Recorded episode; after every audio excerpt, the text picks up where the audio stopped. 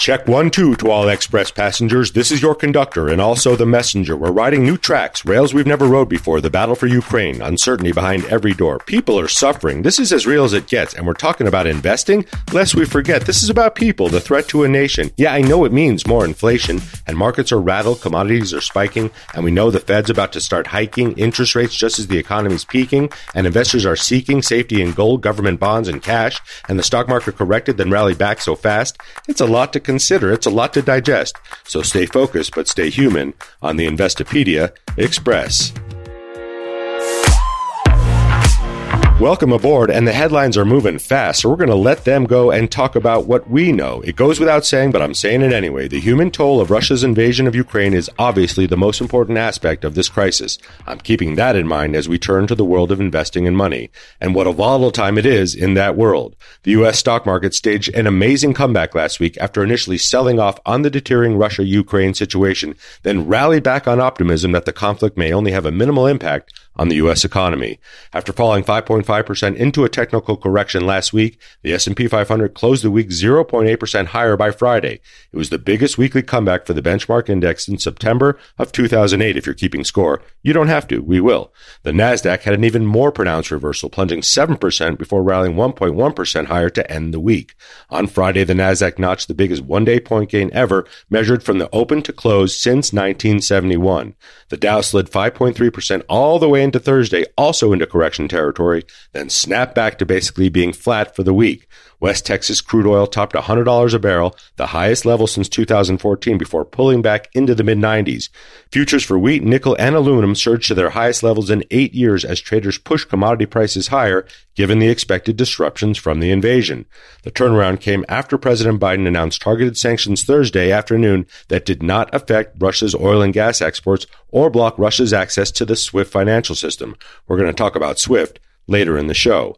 While Russia's attack triggered a commodity price spike, maybe some investors believe that the shock and uncertainty of a war in Europe could discourage the Federal Reserve from being too aggressive about hiking interest rates when it meets next month. Expectations are for the Fed to hike the overnight lending rate anywhere from one quarter of a point to half a point. The Fed is also expected to tell us that its bond buying program has officially tapered off. Does this new geopolitical uncertainty change the Fed's tune? We'll get a hint of that when Fed Chair Jay Powell delivers his semi-annual monetary policy report to Congress this Wednesday. Either way, the rally across sectors at the end of last week underscores the intense dynamic we're seeing in U.S. equity markets right now. Many investors, including many of our readers, according to our most recent survey, may not be ready to dump the high growth, high tech stocks that boomed over the last few years, even though interest rates are rising, growth rates are slowing, and value stocks have been the best performers for the past several months. Value stocks and cyclicals are the tortoise to the growth stock's hare, and while many pay dividends, they are not high flyers. And lest we forget, despite the impressive comeback in the second half of the week, the Nasdaq is down 12% in 2022, the S&P 500 is off 8%, and the stock market is in a slump and set to open lower again to start the week.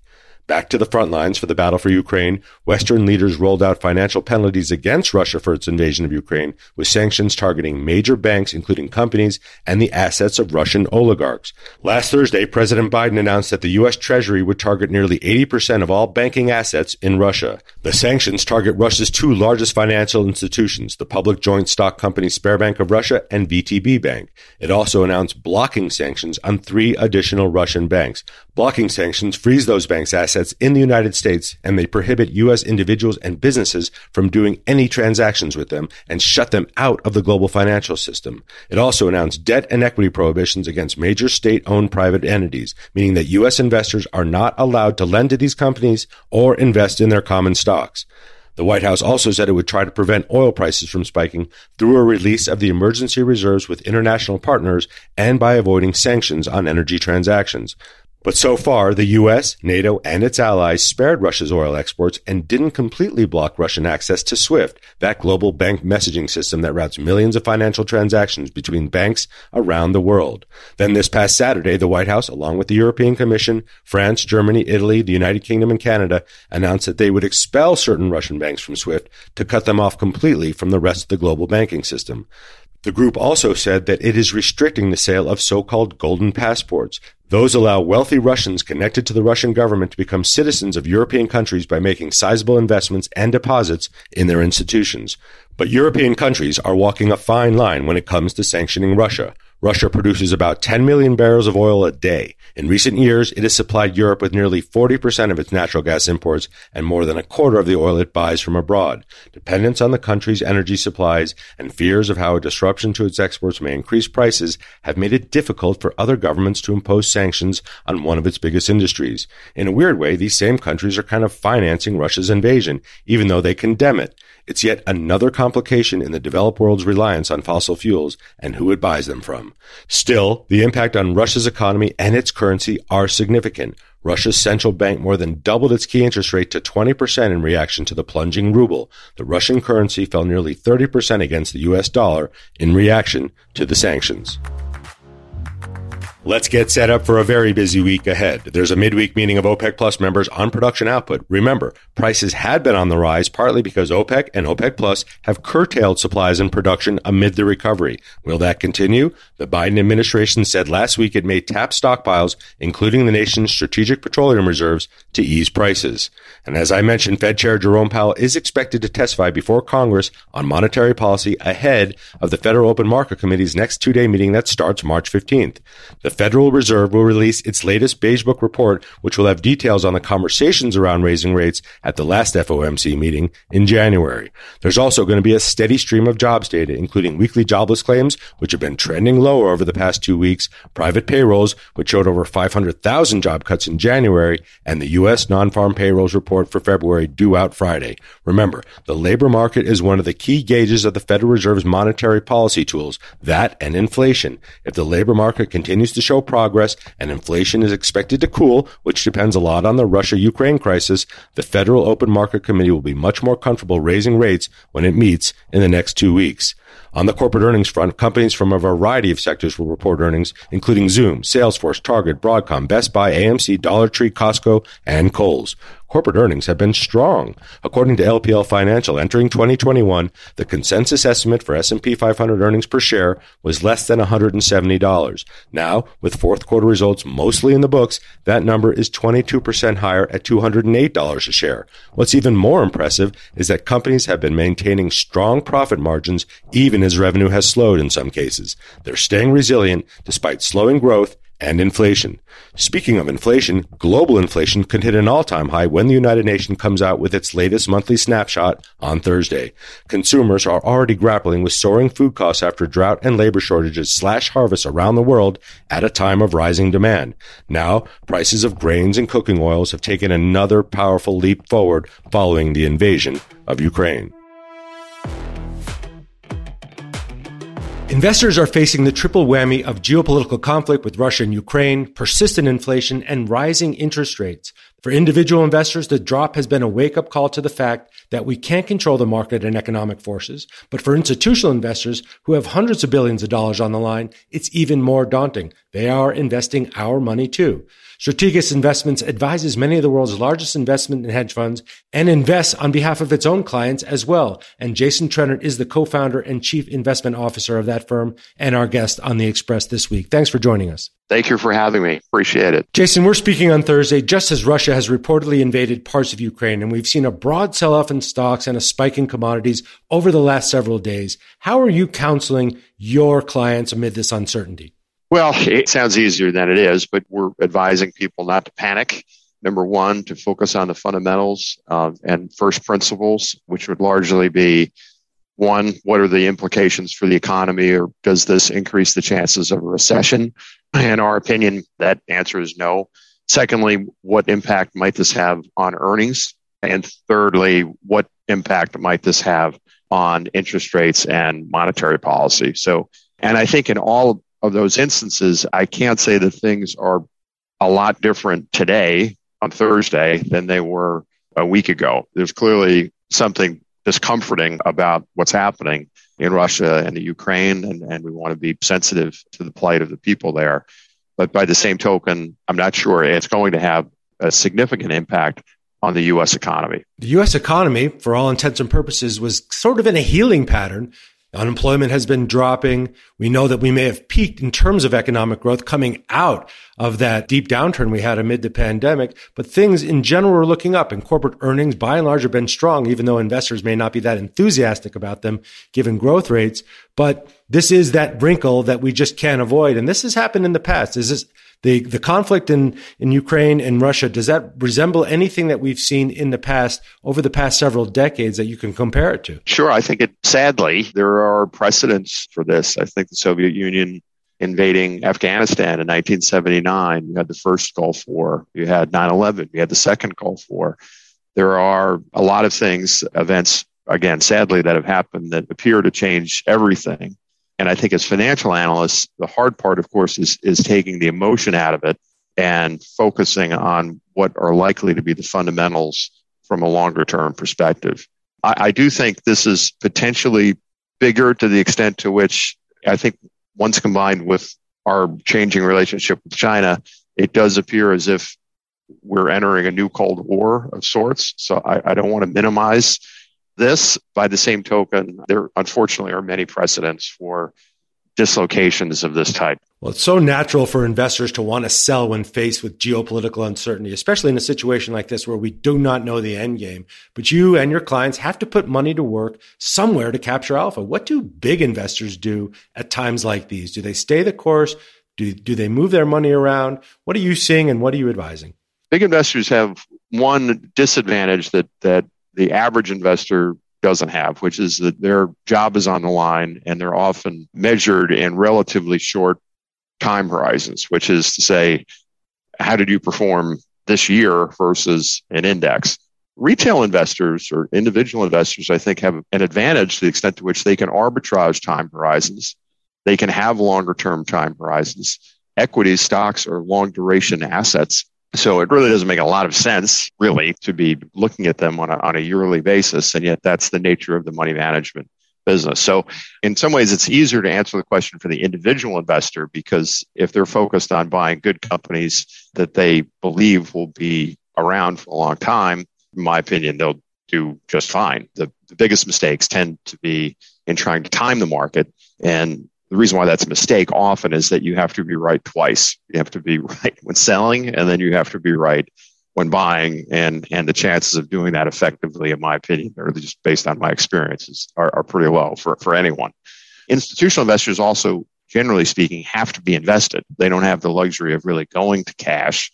It depends on the institution, but a big pension plan, especially when cash is yielding zero, it's really not an option. You have to be invested someplace. So to answer your question specifically for those clients, we've been telling them for a while, and I, I think we, we still feel good about this today, that investors generally want to have a value orientation rather than growth. So we're advising clients to be overweight energy, basic materials, industrials, and financials. We have also been telling them to have more of a small cap bias rather than a large cap bias. And then we've also been telling them that we think inflation is for a while that inflation is not as transitory, perhaps, as everyone hopes it may be, that there are structural issues in terms of inflation that, that are likely going to keep upward pressure on interest rates. We're already dealing with inflation at a 40 year high and the prospect of rising interest rates when the Fed meets next in March. Do you think what's going on right now with Russia, Ukraine may change the Fed's tune as we approach that meeting? I don't think so. It's largely because inflation is, it's not just a little bit beyond the range of what the Fed would find acceptable. It's well beyond the range. So CPI, as you know, is, is running at about seven and a half percent. Uh, the target is two. The Fed's favorite inflation measure is something called the core PCE. Core means you take out food and energy. That's still up about 4.9%. So it's not appropriate for the Fed funds rate to be zero when inflation is running somewhere between five and seven and a half percent. So I think the initial meetings, candidly, is not going to change much. The Fed is going to pursue liftoff in terms of interest rates, but I also think it, it may be in the, the the expectations of further rate hikes later in the year and even into 2023 that may be affected, depending on what the economic data look like, and also whether inflation does indeed start to ebb I don't think that's a, a layup, but I think the Fed probably wants to give itself some time especially given some of the geopolitical tensions that we're seeing. It wants to start the process, but it will probably tread maybe a little bit more carefully, a little bit more slowly than perhaps people thought a week ago or two weeks ago. I want to return to something you said about advising your clients to shift more towards value uh, away from growth. Growth has been the story for 20 plus years. And every time it looks like value may take the upper hand and may lead the market for a while, we see this quick snapback to growth because investors just want that growth. They want these, these big growing large caps or these new companies that have really emerged over the last 10 to 12 years and follow their upward trajectory. How long do you think we're going to be in this period where value is actually leading market gains, energy, financial, some of these other areas? How long do you think that's going to last? It could last a number of years. These trends tend to move in secular fashion. I think it's been about 11 years that, that growth has outperformed value, which is an eternity. That's almost a career. It's a half a career or something on Wall Street. The big change, though, I think really has to do with interest rates and inflation because really inflation and interest rates have been coming down broadly for about 40 years. And it seems pretty likely now that that string is broken, that, that a combination of fiscal and monetary policy has made it so that you're unlikely uh, to get a snap back in inflation to something that's more palatable politically and economically. So that changes, obviously, interest rates are a pretty important element of discounting future cash flows. And I do think that high quality growth companies or growth at a reasonable price can probably do well in this environment. But I am, I have to say, I'm still quite skeptical and cautious about high flying tech companies that are trading at a multiple of sales as opposed to a multiple of earnings or cash flows, right? So you always want to be careful with those, but it's somewhat justifiable when interest rates are near all time lows, it's harder to make those investments in those high flying companies when interest rates are rising. Another trend that we've seen over the past several decades is the US has really led equity returns when you look at the global landscape. That's not been the case in the first few months of 2022, but there's a lot going on right now. Do you think that's going to be the case going forward? Do you think the U.S. will lag some of the other uh, major markets outside of our borders? And if so, for how long? It's a good question. I think it's another version of growth versus value, I would say, because the U.S. is a very growthy market. About 28% of the S&P 500 is the technology sector. And it's not something, it is a huge competitive advantage that the United States has. But again, investing is largely about what you pay, what you're getting for what you're paying. And I do think developed international economies have the opportunity to perform better because the mix of industries that they represent particularly energy and financials, are more represented in those markets. Now, the geopolitical tensions between Russia and Ukraine make that much harder now than it might have seemed a couple of weeks ago. I do think that in terms of emerging markets, you do want to continue to focus on commodity exporters. So a country like Brazil, for instance, as opposed to a commodity importer which would be China or India. I think those are countries that are going to continue to have a hard time because of my outlook on inflation, because of my outlook on commodity prices aside from the geopolitical conflict that we're experiencing now, there were plenty of risks out there in the market. But what wasn't being looked at in your opinion? What were people not focused enough on before all of this came up between Russia and Ukraine? Were there any risks out there that we just weren't seeing? Because I know by following your research for many, many years, you talked to so many people, both in the United States and around the world, and you pick up on some nuances that a lot of the mass financial media and other folks just don't pick up on. Was there anything out there that you thought might be lurking that could be an issue going forward? I think the biggest thing is the potential for long-term interest rates to rise. The thing that I think that worries me is that we don't really know what the true risk-free rate is for the 10-year treasury note because the Fed is still buying them. The Fed has been buying them so aggressively. The Fed's balance sheet is close to $9 trillion. And I think there's a general sense that long term rates can go up a little bit, but they won't go up all that much, meaning rates can, they're about 195 right now. Maybe they'll go up to 230 or 240. That worries me because it would not be surprising to me if interest rates went up a lot more than that, given where inflation is. And we won't really know that until the Fed starts to shrink the size of its balance sheet, which probably won't be until April or May at the earliest. So to me, that's one risk that's that's out there. I hope it doesn't happen, but there is a chance that long-term interest rates back up much more than people suspect. And that obviously will put some significant pressure on multiples and what people are, are willing to pay for stocks. Since we're Investopedia, we have a lot of listeners here who are understand how long-term interest rates can affect equity returns. But just spell this out for us as if I was explaining it to my mom. Fundamentally, why is that a problem and why should individual investors, 401k investors be worried about that? How can it manifest itself in their portfolios? Well, it really is. It's the time value of money. So, what you know, a very simple way of determining what the value of anything is is looking at the future cash flows and then discounting them back to today based on the interest rate associated with those cash flows. So as interest rates rise, the net present value, the present value of those cash flows declines. And so again, it's one thing when interest rates are close to zero or very low, that net present value can be very, very high because you're not taking much of a haircut from a higher cost of capital. As interest rates rise, though, the net present value declines. And so that's really the risk. Stocks, again, are long duration assets. And so largely their worth is determined by their earnings, profits, cash flows, and, and interest rates. We've come out of this period in 2021 and the, and the best, better part of 2020 post the worst part of the pandemic where it was the everything rally, Jason. Everything was going up. Cryptocurrencies were going up. Individual stocks were going up. Even commodities in, in, in some respect were going up. So you couldn't miss whether you were a stock picker or an index investor. It was you know, a golden era for about a year and a half there. That's not the case anymore. So what kind of a market is it now going forward? And how should investors, whether you're a retail investor like me or whether you're an institutional investor like a lot of your clients, be thinking about choosing the things that should go into their portfolios and investing for the long term? Yeah. So I would say there's two things, and this, and, and I'll just admit off the bat, it may sound a little self-serving, but it also it happens to have the benefit of being true, in my opinion, or I believe it. So I, I do think that there has been a general sense that passive investing is the only solution for individual investors because of how inexpensive it is. That makes a lot of sense in a period in which interest rates are very low and in which the dispersion of returns between stocks is also very low because interest rates are low.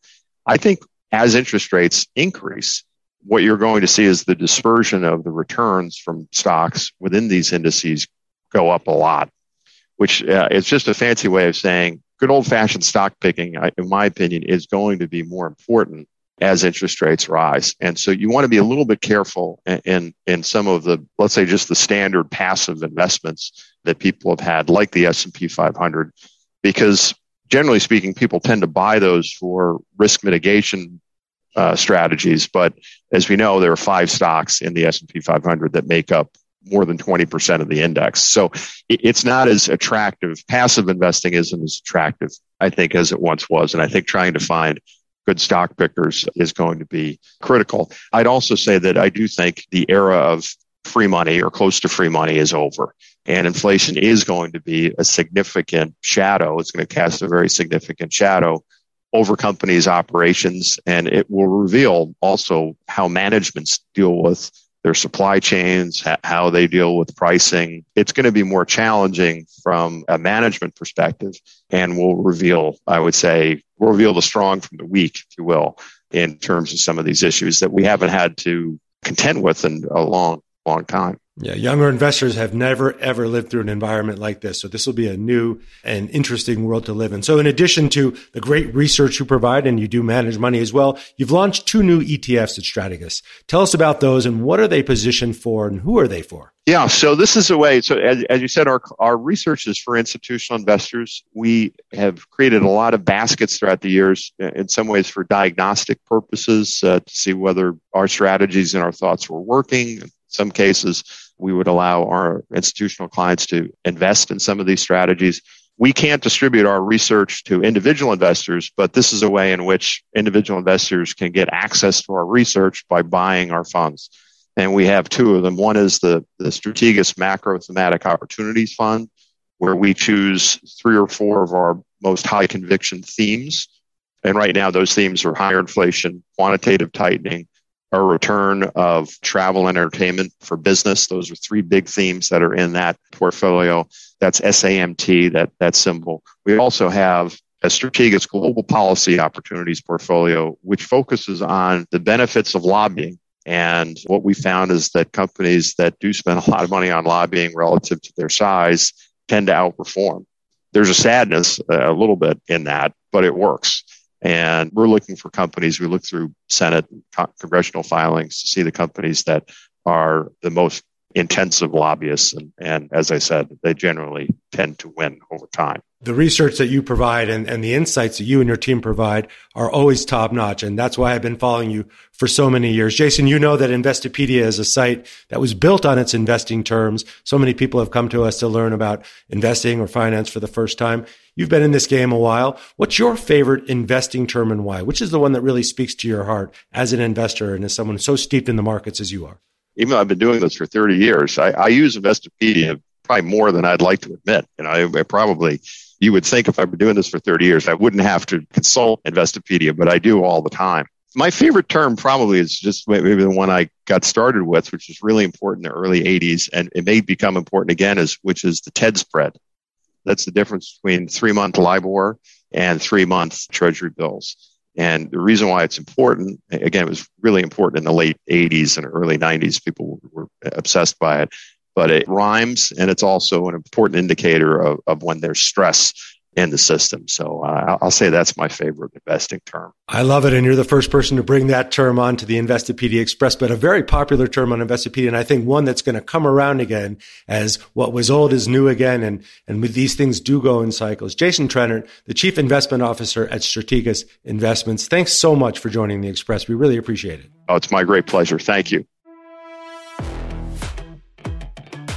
It's terminology time. Time for us to get smart with the investing and finance term we need to know this week. And we got a special one this week, and it comes from my mama, the great Geraldine Silver in Santa Fe, New Mexico.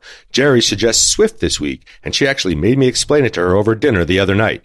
SWIFT stands for the Society for World Interbank Financial Telecommunications. It's a member-owned cooperative that provides safe and secure financial transactions for its members. This payment network allows individuals and businesses to take electronic or card payments even if the customer or vendor uses a different bank than the payee. SWIFT works by assigning each member institution a unique ID code that identifies not only the bank name, but its country, its city, and its branch.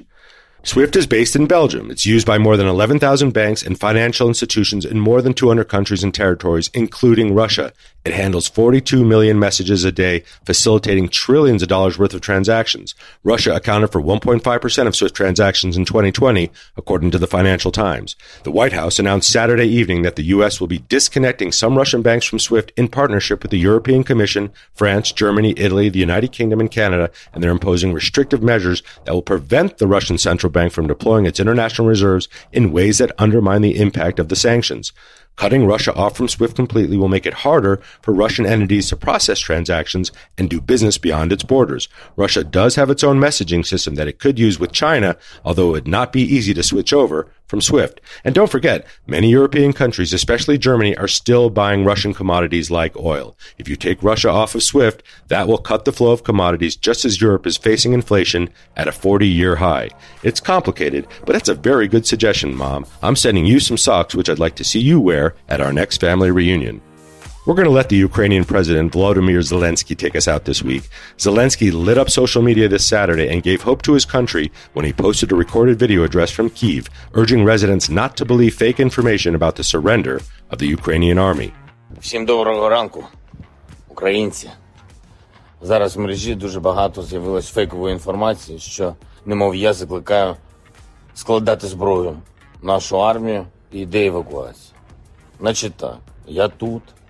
Ніяку зброю ми не складемо.